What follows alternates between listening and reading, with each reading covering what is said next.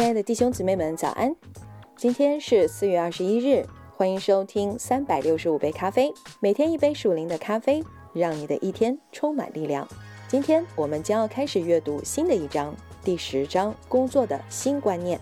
传道书九章十节里说：“凡是你手可做的，都将尽力去做。”让我们来阅读这一章的第一个主题：每个人都参与上帝的工作。纽约的繁荣兴盛与犹太社区的贡献密不可分。他们推动了医院和医疗、艺术和文化中心、养老育儿多功能社区的发展。圣经传统和信仰是犹太人坚定不移的，如同弥迦书六章八节里面所说的：“行公义，好怜悯，谦虚谨慎，与你的上帝同行。”他们尚不是基督徒，但上帝无疑始终透过他们工作。同性恋群体也常常引人注目。他们搬入那些破损失修的社区，努力翻修改造。几十年来，他们积极改善城市最糟糕的角落。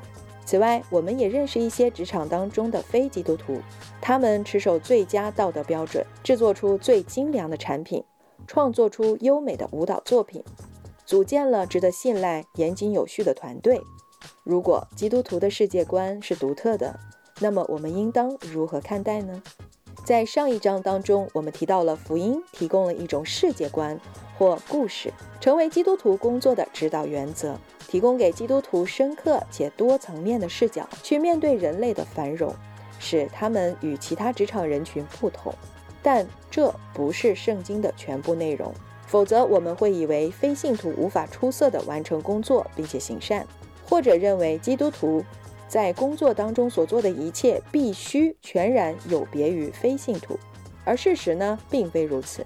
上帝是世界的创造者，当我们创造的文化符合上帝对人类的旨意和计划，与圣经的主脉络相符时，我们的工作就映射出他的创造。神学家同时强调上帝的创世和护理。上帝不仅创造，也关爱、滋养、看顾他所创造的万物。但他的护理如何达至我们呢？如前所述，特别在马丁路德的教导当中，我们看到上帝的关爱主要通过他人的劳动领导我们。工作是上帝护理的重要手段，也是维系人类生存的方式。作为上帝创造的延续，基督徒的工作是为上帝而做。我们应寻求的是如何才能出色地完成工作，并以此荣耀上帝。作为上帝护理的延续，基督徒的劳动是为服侍他人。我们应寻求的是如何才能努力工作，并使他人受惠。而服侍他人的这一个目标适用于每个人。例如，农民和厨师满足了他人对食物的需求；机械师为我们的车辆提供技术支持。从工作及护理的角度看。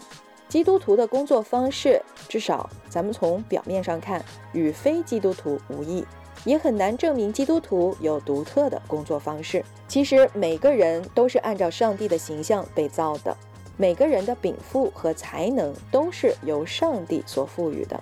我们不必惊讶于非基督徒可以成就伟业，甚至强于基督徒这样的事实。实际上，过分强调世界观也很危险。比如说，这会导致我们看白领的工作高于蓝领。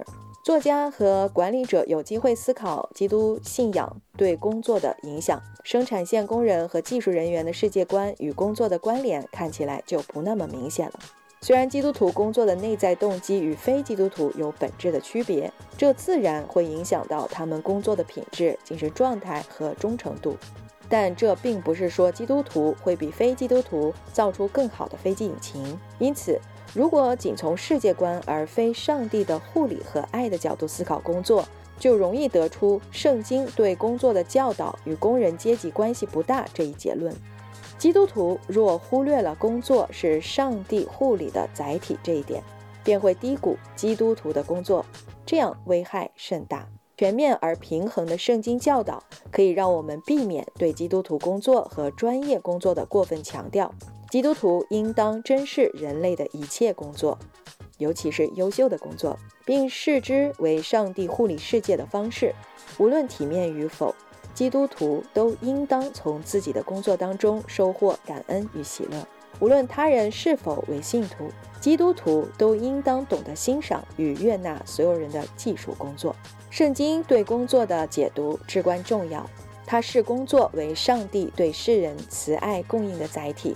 当我们领会了基督教世界观的独到之处，那些潜入我们工作方式当中的精英主义和宗派主义就不攻自破了。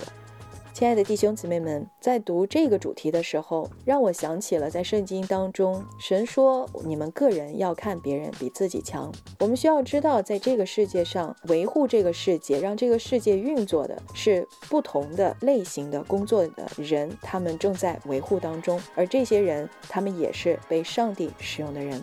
所以，让我们在我们的工作当中发挥我们基督徒的特性，来看别人比自己强。谦卑自己。